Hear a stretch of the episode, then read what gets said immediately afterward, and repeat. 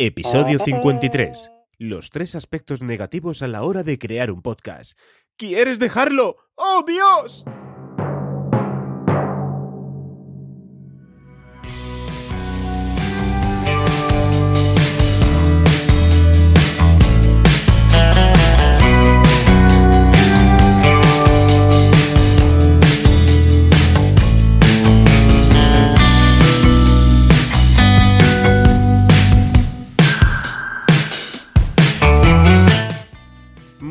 Días, ¿qué tal? Es un placer para mí saludarte. Quiero darte las gracias por haberle dado al play a este podcast, a Objetivo Podcast. Hoy quiero ir directamente al grano. ¿De acuerdo? Lo que sí va a haber, por supuesto, es... Objetivo Podcast. Muchas gracias, Andrea. Sí, tres aspectos negativos a la hora de crear un podcast e incluso puede ser que quieras dejar de crearlo o que te quieras olvidar de volver a publicar más contenido. Llevaba tiempo pensando en si hacer este episodio o no. ¿Por qué? Porque yo me dedico al podcast. Y hay otros compañeros y compañeras que también se dedican a crear contenidos. Después tenemos a multitud de... Me refiero a nivel profesional, es decir, que estamos viviendo de esto. Después tenemos a multitud de agencias de marketing, de intermediación, gente que se dedica a hacer páginas web, gente que igual te hace, eh, pues no sé, te desarrolla las redes sociales, que te está escribiendo contenido para blogs, que te hacen logos corporativos, que pues como no hay mucho trabajo de lo suyo, pues dicen, oye, pues eh, que yo también hago podcast, ¿eh? que si quieres te hago el de tu empresa, tal y demás. Luego también, aparte, tenemos a muchísimos creadores de contenido que lo hacen por altruismo. Y aparte de todo eso, pues también tenemos a grandes empresas que lo que hacen es contratar podcasters o contratar creadores de contenidos en formato sonoro para poder hacer podcast. Bien, tenemos un, amplio abanico en relación a, a creadores de contenidos en este formato. Y todos nos encontramos en el mismo punto. Y es que todos estamos poniendo eh, en alza el podcast. Todos estamos sacando, digamos que las grandes bondades del podcast. Muchísima gente lo lleva haciendo pues ya 10 años, 11 años, incluso 12 años, bueno, y, alguno más, que puedes escuchar por aquí la entrevista con José Antonio Gelado, al que se le considera el, primer podcaster en, español. Eh, entonces, todos hablamos de las bondades que tiene el podcast. El podcast lo puedes escuchar donde quieras, el, eh, el, podcast lo que te abre es un abanico de posibilidades, de crear nuevos contenidos, de escuchar cosas que hasta ahora no has podido escuchar o prestarle tanta atención porque requerías de, estar eh, en una televisión o viendo vídeo a través de YouTube. Eh, el podcast te puede acompañar exactamente igual que la radio, pero además en tu dispositivo del teléfono móvil. Por lo tanto, por ejemplo, los iPhone no tienen radio. Eh, ellos no pueden escuchar la radio salvo que se descarguen por ahí alguna aplicación o hagan alguna cosa. Entonces tienes que tirar de podcast. Muchas cosas que decimos, ah, son aspectos súper positivos del podcast. Joder, ¿por qué tendría que hacer yo un podcast? A mí cuando una empresa lo que me pregunta es, vale, cuéntanos Pachi, ¿por qué crees que nuestra empresa tendría que tener un podcast? Entonces, yo tengo que sacar los aspectos positivos del podcast y los aspectos positivos que el podcast puede proporcionar a esa empresa. Hasta aquí yo creo que más o menos está claro. Pero nadie habla de los aspectos negativos. Y hay, hay que ser sinceros. Es que no podemos ser hipócritas. El podcast es un medio más. Por lo tanto, también tiene aspectos negativos. No todo es eh, wonderful, no todo es el mundo de Yuppie. Es decir, el podcast también tiene sus cosas malas. Y tiene muchas cosas malas no lo vamos a obviar. Y creo que es importante compartirlas y decirlas. Y que todo el mundo sepa que también hay cosas negativas. Que después nos podrán parecer eh, que estos aspectos negativos son, pues digamos que los podemos solventar de otro modo. O que el peso de los aspectos positivos es superior al de los aspectos negativos. Vale, ahí ya que cada palo aguante su vela. Pero hay que decirlos. Entonces, si os parece, yo he preparado hoy tres aspectos negativos a la hora de crear un podcast. ¿Vamos allá? Venga. Ojo, hay unos cuantos más, ¿eh? También os lo digo.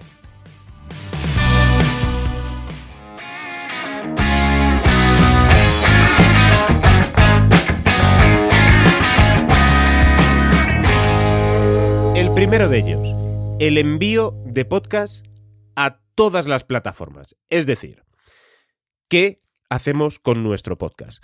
Este es uno de los aspectos negativos.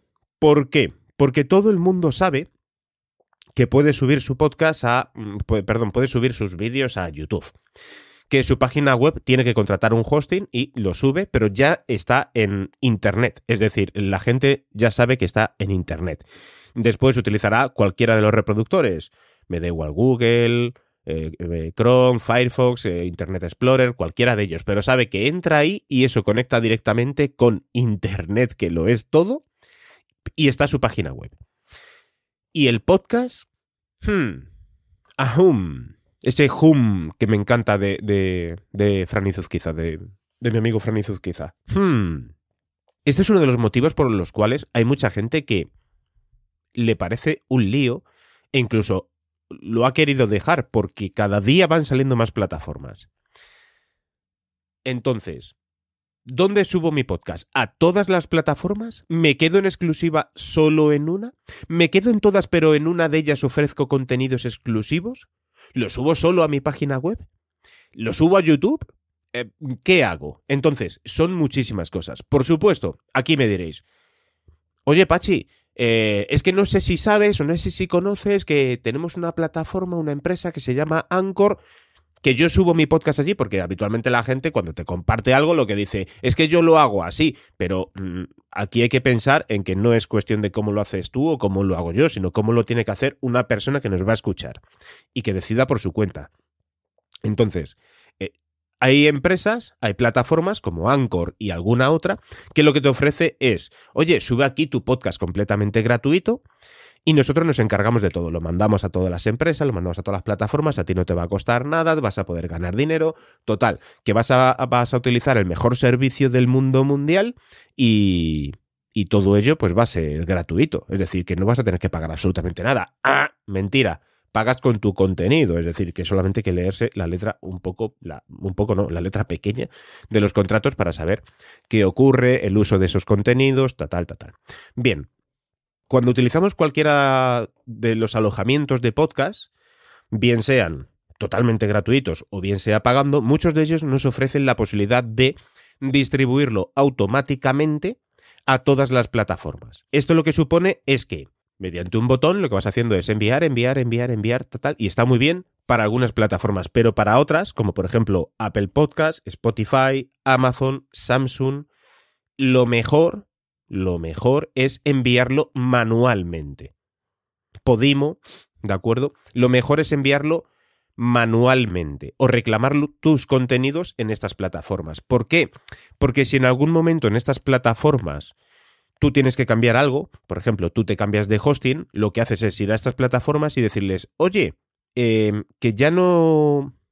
Mi podcast ya no está en este feed, ya no está en este hosting, ahora está en este otro, pero tus suscriptores dentro de esa plataforma no se pierden. Sin embargo, si lo hacemos de manera automática, es verdad que podemos migrar nuestro contenido, en teoría con nuestros suscriptores, en teoría con nuestras descargas, a otro hosting. Pero esto falla muchísimo. Entonces, mejor tener el control de los canales por tu cuenta, además de que cada una de estas empresas te puede proporcionar estadísticas completamente particulares. Cuando tú explicas esto, el envía a todas las plataformas, ¿qué hago? Esto supone un problema, porque además a mucha gente le genera muchísimo agobio el hecho de decir, madre mía, pero tengo que estar en todos estos sitios, yo no quiero estar en todos estos sitios, pero si solo me quedo en en Evox, eh, pues solamente me va a escuchar la gente de Evox. ¿Y cuánta gente escucha en Evox? Y si solamente subo mi podcast a Spotify, al final voy a caer ahí como en un saco de, de en un bazar.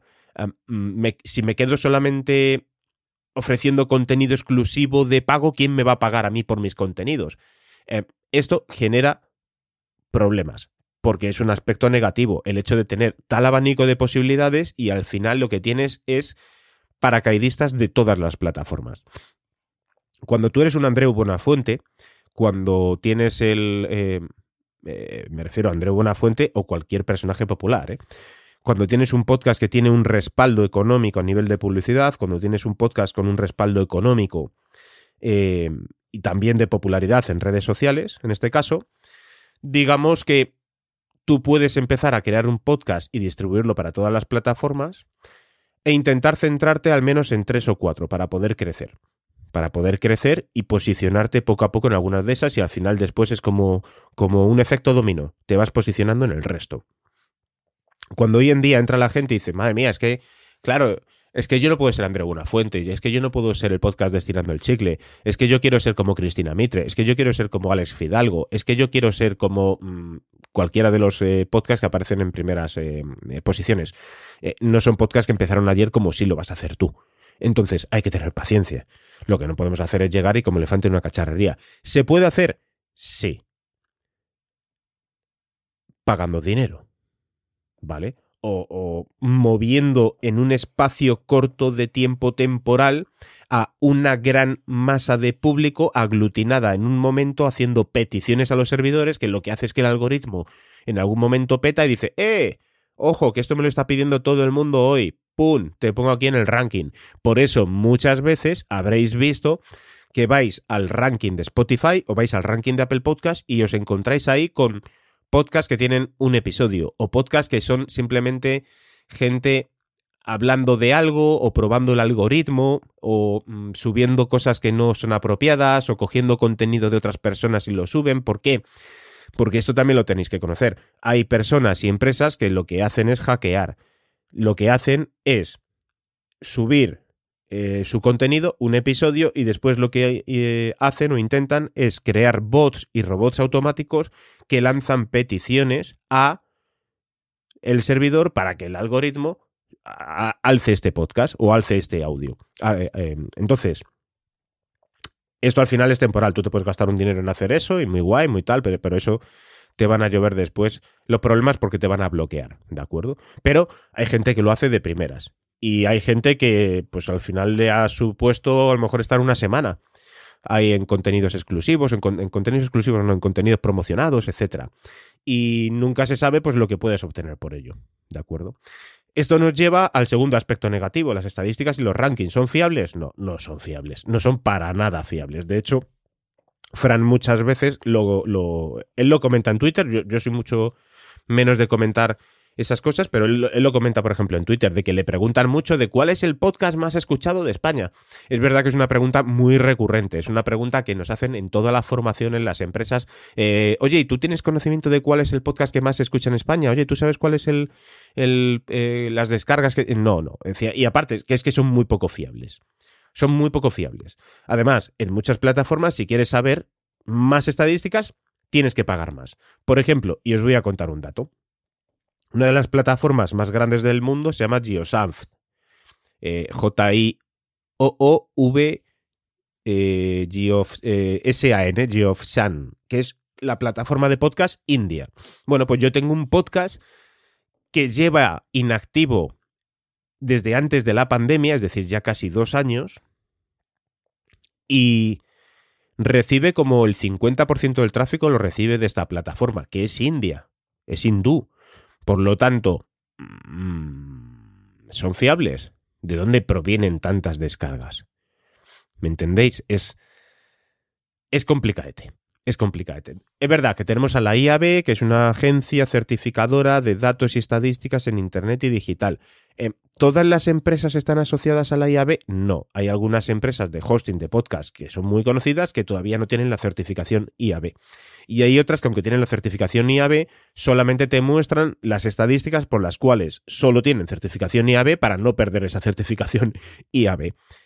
Sé que es bastante rollo y bastante mm, un poco complicado de explicar. Imaginaros, si es complicado para mí explicar, pues más para una persona que o una empresa que quiere datos y, y es difícil de proporcionárselos.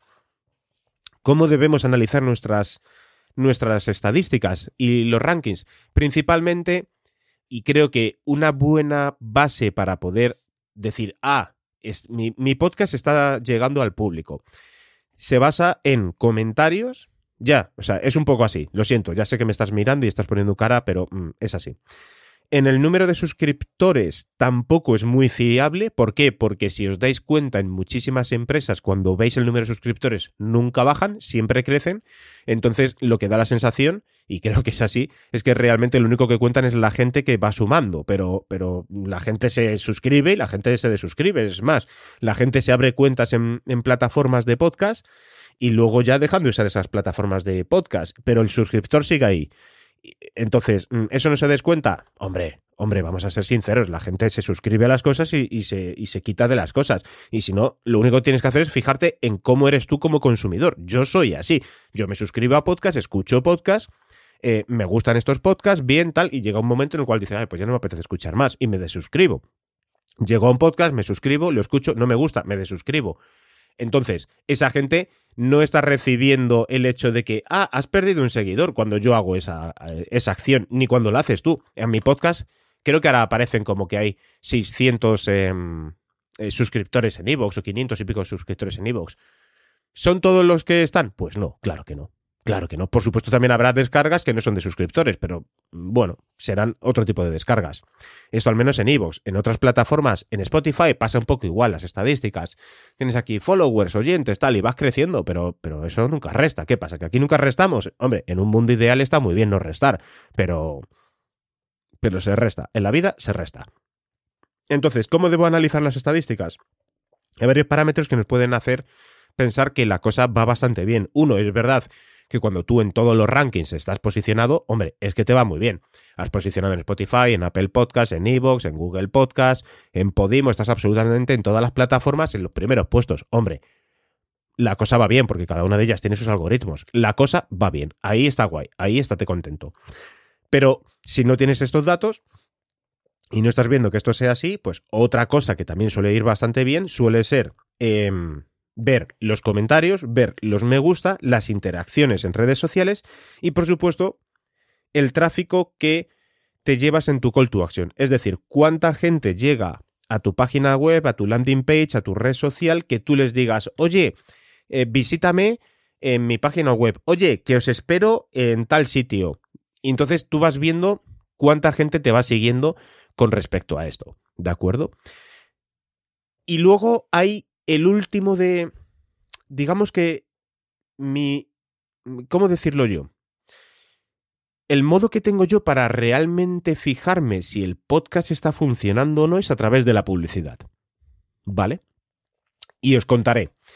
Yo en la mayoría de mis podcasts tengo una publicidad, un pre-roll y un post-roll al principio y al final. Los mid, eh, los mid-roll no suelo utilizarlos, salvo que haya alguna empresa que quiera patrocinar mi contenido y eh, yo pongo una mención en medio del episodio, pero personalizada. Pero la programática va pre-roll y post-roll. Pues bien, a mí eso sí que me sirve medir realmente cuánta gente me ha escuchado o cuánta gente me está escuchando. ¿Por qué?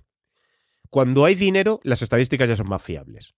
Es decir, si yo obtengo porque esto lo he vivido y lo he visto.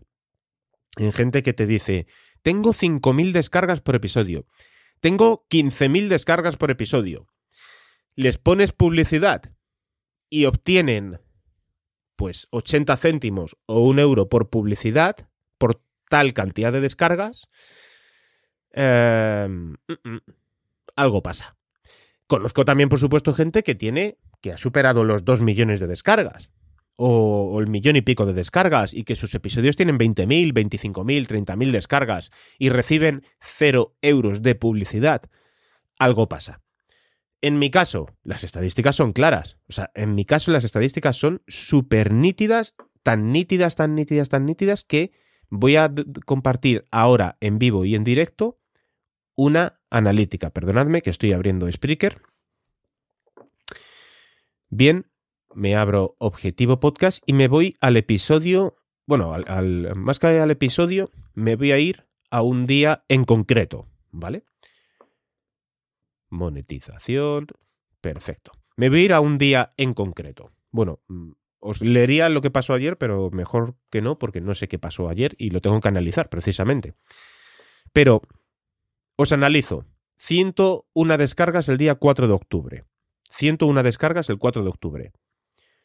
101 descargas. Vamos a ver, o sea que solamente son 101 descargas. Es verdad que habrá gente que diga, hombre, Pachi, eh, yo es que, eh, no sé, tengo 20 descargas. Y habrá gente también que me diga, hombre, Pachi, 101 descargas. A ver, que yo tengo 5.000. Pues oye, que está muy bien. Que yo no pongo aquí en, en valor el número de descargas de nadie, porque cada podcast es distinto.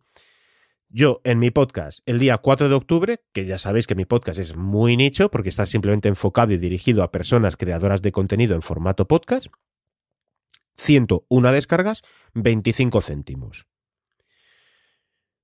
Ese es el volumen. Es decir, yo sé que ese día 101 descargas me han proporcionado 25 céntimos.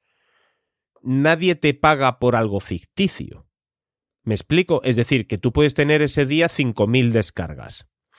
Si tú pones, haces este ejercicio, pones em, publicidad y resulta que de la publicidad también obtienes 25 eh, céntimos, yo por 100 reproducciones, tú por 1000, algo está pasando. Entonces es un buen modelo para analizar al menos para mí me parece un buen modelo para analizar cuando las estadísticas y los rankings pues no son fiables, porque no son fiables, ya os digo que no son fiables.